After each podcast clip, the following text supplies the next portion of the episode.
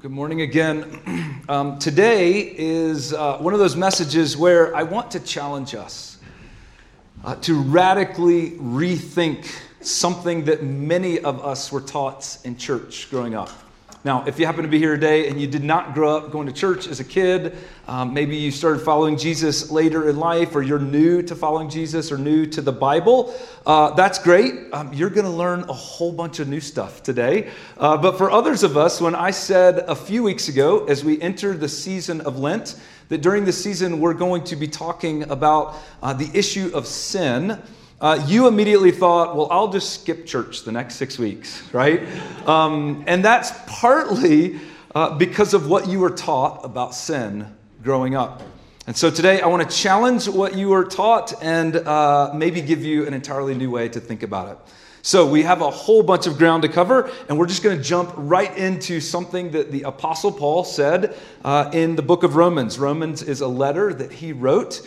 And uh, in this part of the letter, he's trying to explain why it is that we sin, um, where we get that inclination from. For example, uh, we know lying will rarely help us, right? We know uh, it'll usually get us into trouble. We know that it undermines relationships and trust with other people, and yet we still do it, right? And so, where does that inclination to lie come from? And here's the answer that Paul begins to give in the book of Romans. He says this Therefore, just as sin entered the world through one man, and death through sin, and in this way death came to all people because all sinned.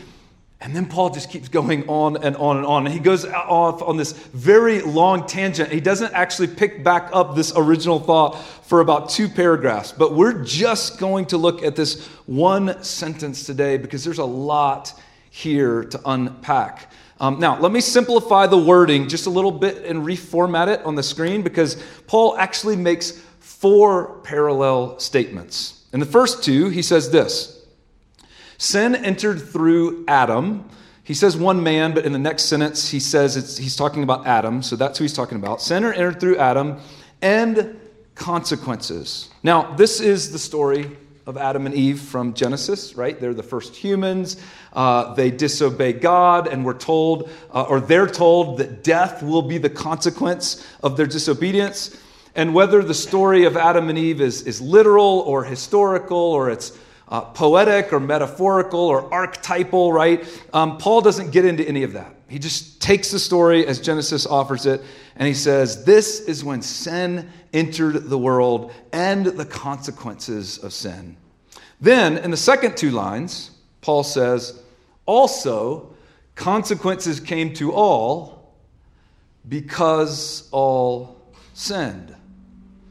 So the sin and the consequences that we still experience today are somehow connected to Adam's sin and the consequences he experienced, but Paul is not clear about what the precise connection is. So, a few hundred years later, a guy named Pelagius came along. Pelagius was a British monk. He, was, uh, he lived at the end of the fourth century AD. He was really smart. And he suggested that the connection between Adam and all of us is that we are following Adam's bad example. Okay, that we all have free choice, we have free will. In any given moment, we have the opportunity to choose to do something that's right or something's wrong. We're not born with any predisposition or inclination to make the wrong choice. We are all born neutral. We're like Adam and Eve in the garden. We truly have a choice but like Adam, we keep making bad choices. And this seems to make sense of what Paul said up above, right? We experience the same consequences that Adam experienced because we keep sinning in the same way that Adam did. Well, a guy named Augustine lived at the same time, and I've told you a little bit about Augustine in the last few messages. Uh, Augustine became a Christian when he was about 30 years old. He was a very deep thinker. He was a theologian, a philosopher. He became a leader in the church at the time. And Augustine thought Pelagius was totally wrong. Because if we're just following Adam's bad example, then why do 100% of us follow this bad example fairly consistently? It doesn't seem to explain uh, the depth and the breadth of human sin. See, Augustine believed something must have happened there in the garden when Adam first sinned that somehow influenced and affected and, and changed the entire human race from that point forward, such that we have all inherited a sinful nature. We are born sinful, we are not born neutral. Now, there's a grammatical debate going on in this verse from Romans um, because Paul originally wrote in Greek and how you interpret some words is up for debate. And this is why Greek scholars and Pauline scholars like Joey Dodson have jobs. They sit around and they, they debate this stuff all day, long, all day long. And I'll give you a little sneak peek into this debate. In the fourth line, where it says, uh, where Paul wrote, because all sinned, he begins with a little Greek prepositional phrase, and it can be taken a few different ways.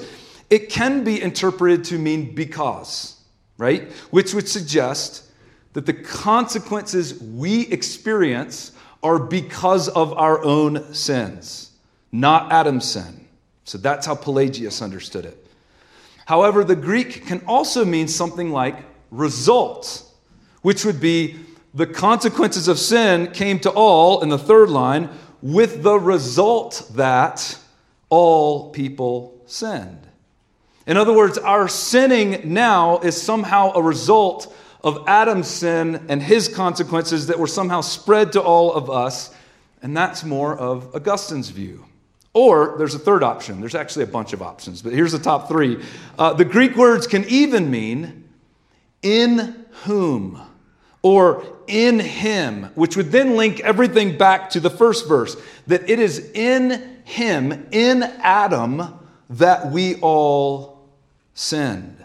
And this is what Augustine actually believed it meant that humanity is represented by and in Adam. That figuratively speaking, it's like we were all there in the garden with Adam, and that Adam was acting on humanity's behalf. And if you take the story of Adam and Eve more literally, we are physical and biological descendants of Adam. So we inherit genetically a sinful nature from Adam. We are born sinful.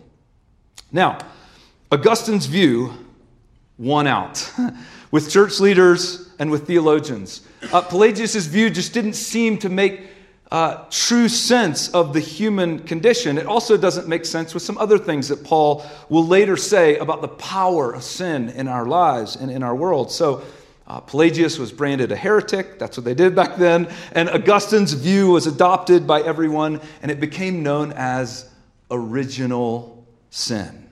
That we all inherit a sinful nature because of and from Adam's original sin. And this became the dominant understanding of sin in the Christian faith. And over the next 1500 years, Augustine's idea of original sin, it grew and it expanded, and there were all sorts of things added to it and built upon it.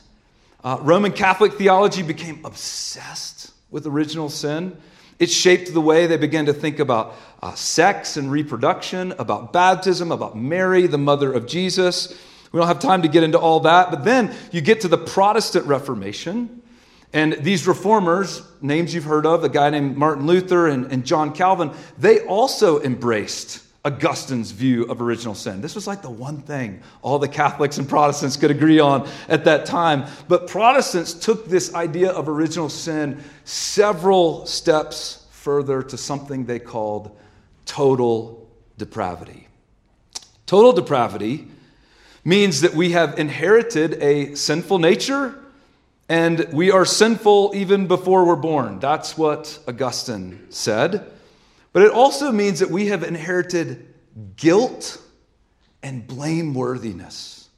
Meaning, every single time we sin, we demonstrate we would have made the same bad choice in the garden that Adam did. It's like we were there with Adam in the garden and we would have disobeyed God as well, which means each of us carries the guilt and the blame, not just of our own choices, but it's almost like we carry the guilt and the blame of all of humanity. The Westminster Confession of Faith, which came out of uh, the Reformation, says it this way Adam's guilt and corrupt nature were imputed to all of us, such that each of us are utterly indisposed, disabled, and the opposite of all good. Which ultimately means we are fundamentally depraved. We are just fundamentally bad. You do not just do bad things, you are, at your core, a bad person. Now, I grew up in um, a middle of the road, evangelical, somewhat conservative uh, church, and I heard a lot of sermons about sin and about how sinful I was. Um, and I did plenty of things to confirm this diagnosis as a teenager. All right, there's no denying that. Uh, but I was also taught that the clearest understanding of the gospel, of the good news, was found in the book of Romans. And that there were four or five verses that I could just memorize. If I memorize those, those would summarize everything that I needed to know. And the very first verse was this Romans 3:23. For all have sinned and fall short of the glory of God. Anybody else memorize that verse? This is the first thing to know about yourself, about the world, about truth, about God. You are a sinner. This is the starting.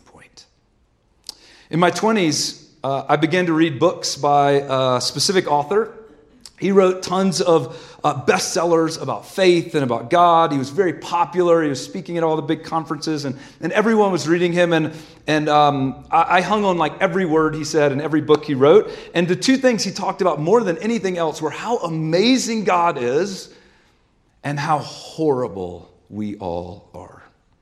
And here's one thing he wrote God looked upon us when we were not beautiful, not attractive not pleasing. He saw lostness and hopelessness and rebelliousness and dirty character and undeserving merit. No merit. See, God sees nothing good in you when He looks at you. And how'd you get this way? Here's how. When human beings, and that's all of us, fell into sin, God's human creation was marred, defaced, made ugly, displeasing. We're so defaced and so debased that God finds thoroughly unpleasing, finds us thoroughly unpleasing when it comes to a personal relationship. God is disgusted by us. It's like he has to hold his nose when he gets around us, he has to cover his eyes. Maybe put on a hazmat suit. Because we're just so dirty and depraved and disgusting to Him. See, this understanding of original sin and total depravity, it's what a lot of us learned. It's the self identity that we inherited about who we are. And I want to suggest it's not really what the Bible teaches. Now, I'm not going to propose that we go back to Pelagius uh, or that Augustine was entirely wrong. Right? We are not born neutral. So Augustine was on to something when he was trying to understand what Paul said. But the Bible does not champion this metastasized view of original sin and total depravity. Let me give you just three things real quick to think about. First, the Bible rarely links our sin with Adam's sin. Paul is the only one to do it, only in two places in the passage we just read in Romans and in one other letter he writes. Jesus never mentions Adam. In his entire ministry, in all the teaching that we have recorded, he doesn't once mention Adam. The Old Testament never refers to Adam's sin. After the early chapters of Genesis, Adam's name is mentioned one other time in a genealogy list. On no occasion does anyone in all of ancient Israel ever suggest that our sins now are somehow linked to Adam's sin. On no occasion does Jesus ever suggest that. Now, I'm not discounting Paul, but why would we make this a core belief of our self identity if it's not a core teaching of Jesus or the Bible? Second, the Bible rarely talks of being born into sin. If you're looking for this kind of language, there's only one verse. It comes from the book of Psalms, and it's where David says this Surely I was sinful at birth, sinful from the time my mother conceived me. But here's the context David had literally just gotten caught committing adultery and murdering somebody. He is wrecked by genuine guilt and shame, and rightly so. And so he is pleading with God for forgiveness. He is on his face groveling before God, as he should be, admitting how horrible he is and suggesting maybe he's always been this way. This is not a theological statement about all of humanity. This is not a universal explanation of all people. This is an emotional plea from a guy who's at rock bottom. It is not a description of our objective self identity. One more thing the Bible rarely suggests that we're born with a sinful nature and we just cannot help but to sin. Now, again, Paul uses some of that language, and we're going to spend some time in the coming weeks trying to understand what Paul is saying about that. But no one else in the Bible does. There's no language of a sinful nature in the Old Testament. The language the Old Testament uses is the language of choice. Choose wisely, choose well, right? And when people sin, it's because they chose poorly. It's because they chose to. It's not because they couldn't help it. It's not because they had this sinful nature they were born with. Jesus never uses that kind of language either. Whenever he meets people who are broken by their bad choices, he tells them to repent, to stop making those kind of choices, to stop sinning. And he believes they can actually do that. See, this language of original sin and total depravity, it takes us into directions that the Bible rarely goes. In fact, uh, there's one passage in the Old Testament that seems to directly push against this idea of original sin. It's from Ezekiel 18. Here's what it says The word of the Lord came to me. This is the prophet Ezekiel. What do you people mean by quoting this proverb about the land of Israel? The parents eat sour grapes, and the children's teeth are set on edge. So, this was a common proverb at the time, and it meant that if a parent ate some bad food, it would be the child's mouth that would hurt. It would be the child who would get sick. And the idea is that the kid is punished for their parents' bad choice. In other words, the guilt is transferred from the parent to the child, and it's the child that will pay the consequences or punishment for the guilt of the parent. And God is saying, Why would you guys believe that? He goes on, As surely as I live, declares the sovereign Lord. You will no longer quote this proverb in Israel, for everyone belongs to me, the parent as well as the child, both alike belong to me. The one who sins is the one who will die. So, in this example, if death is the punishment or the consequence of some kind of sin, God is saying it's the person who sins that will face that consequence. It's not anyone else, it's not their child, you don't inherit the guilt or the sin or the nature of your parents. And then, just to make it really clear, God uh, gives this long example. He says, Picture, we won't read it, I'll just summarize. He says, Picture this man, and this man has done everything right in life. He's made all the right choices, he's very righteous. And then he has a son, and his son does all of these terrible things in life. He is very sinful. And then that guy has a son, and then his son does all of the right things in life. And it's pretty clear everyone has their own life, everyone makes their own choices. And then God says this You ask, why does the son not share the guilt of his father? Since the son has done what is just and right and has been careful to keep all of my decrees, he will surely live. The one who sins is the one who will die. The child will not share the guilt of the parent, nor will the parent share the guilt of the child. The righteousness of the righteous will be credited to them, and the wickedness of the wicked will be charged against them. And then after this, God says, But I don't want anyone to make any bad choices. I don't want anyone to die or suffer any consequences. So I'll do everything I can to help people make the right choices. But God is trying to make it as clear as possible here. We do not inherit guilt from anyone else before us. I'm not guilty because of what somebody else did. We don't inherit their sinful nature either. Just because my dad made terrible choices does not automatically and inevitably mean that I will make terrible choices. Now, here's what we do know, and I think probably all of us know this from experience the sins of our parents, they do affect us. They do not change our identity, but they do shape the world that we grow up in. The sins of our parents and the sins of those, those around us, they do not define our being, but they do form our context. So it might be helpful to differentiate between a couple of ideas original sin and generational sin. Original sin is the concept that Augustine came up with to try to explain what Paul was saying. Generational sin is a more holistic understanding of what the Bible teaches. Original sin says that we inherit a sinful nature or identity from our parents. And our parents got it from their parents, and their parents got it from their parents, and it goes all the way back to Adam and Eve.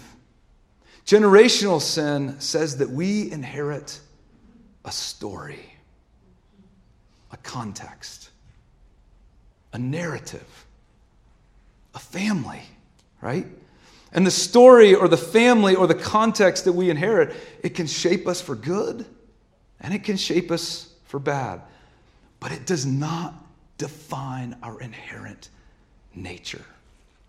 I have a friend uh, named Johnny Morrison. He recently wrote a book called Prodigal Gospel. And he articulates this better than anyone else. Johnny writes this We live in the wake of our forebears, for good and ill and we contend with the consequences of their lives. Generational sin is a historical inheritance in which we, the inheritors, are bequeathed the whole and wholes of life.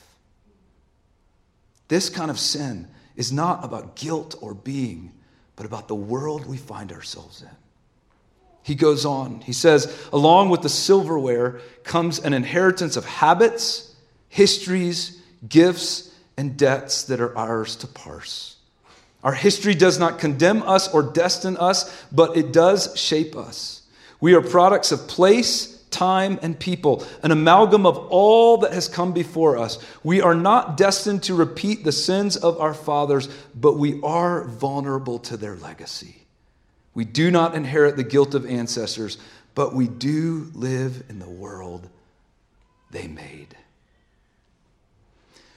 See if we could tease this out just a little bit more. Original sin says that we inherit a nature, but also a guilt. And God says through Ezekiel, that is not true. Stop believing that lie. Stop spreading that lie. But we do inherit something, right? We all know this. Augustine was right about that. We inherit a story and we inherit wounds. And this is a really important word. It's to go beyond the ideas that we've talked about the last couple of weeks, where we said sin is disobedience or sin is idolatry. Those are true. But sin is deeper and it's bigger and it's broader and it's more painful than that in all of our lives. And so, what I want you to remember today is simply this sin is wounding. It is the real harm and pain and hurt that has been done to us and that we have also done to ourselves and to others. My friend Johnny says uh, sin as moral infraction is too weak of an understanding. Sin as breaking a law or breaking a rule is too small of a category.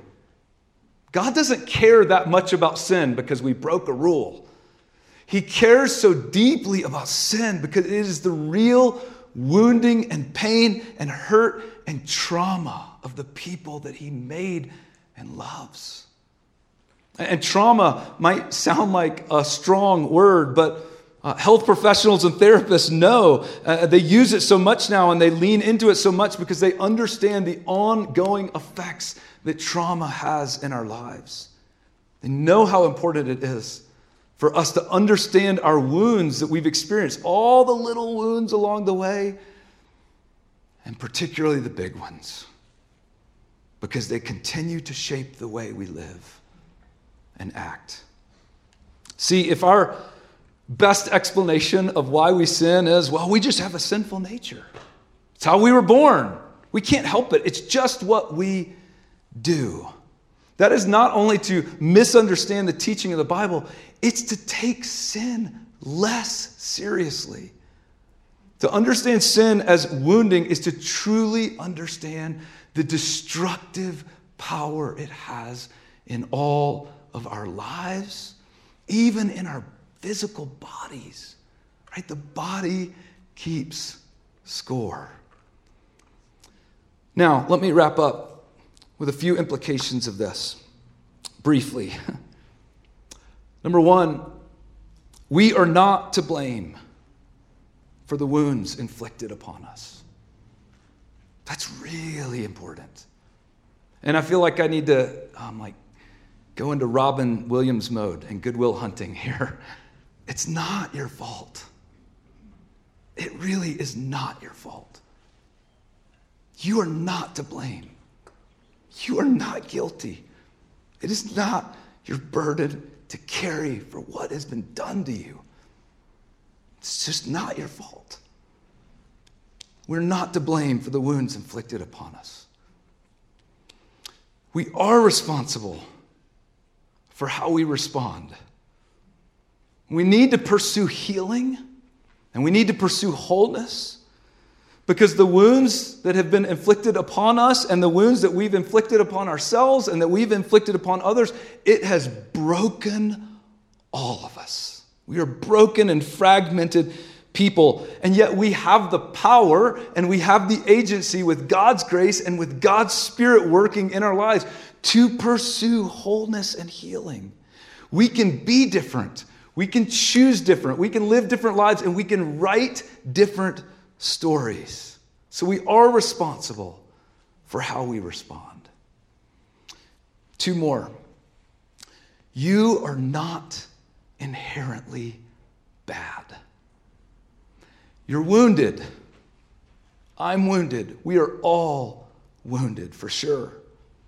And you've done some bad things. I've done some bad things. We have all inflicted wounds, for sure. But you are not inherently bad. That is not your fundamental identity. You are not disgusting and displeasing to God. You never have been, and you never will be. And here's the last you are unconditionally loved because you are first and foremost God's daughter. You are first and foremost God's son. You are made and created in his image to reflect who he is and what he is like. And that will never change. It doesn't matter how much you've been wounded, and it doesn't matter how much wounding you do. You will always be unconditionally loved. And that is the starting point for everything we believe about ourselves, about God, and about this world that we live in. Let me pray for us.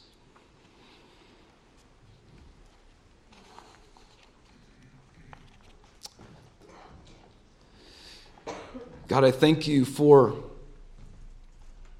these ancient texts we have for people like Paul, who tried to understand what was going on in our hearts and lives, for Jesus and his teaching, for Ezekiel, And the way He helped us understand, we often believe lies about ourselves and about this world, and particularly about you. And so, whatever lies we may have believed or have been passed on or we have inherited or have been told to us, God, please penetrate through those things. Help us to see you for who you really are and to receive the love and the grace that you give to all of us. I pray this in your name. Amen.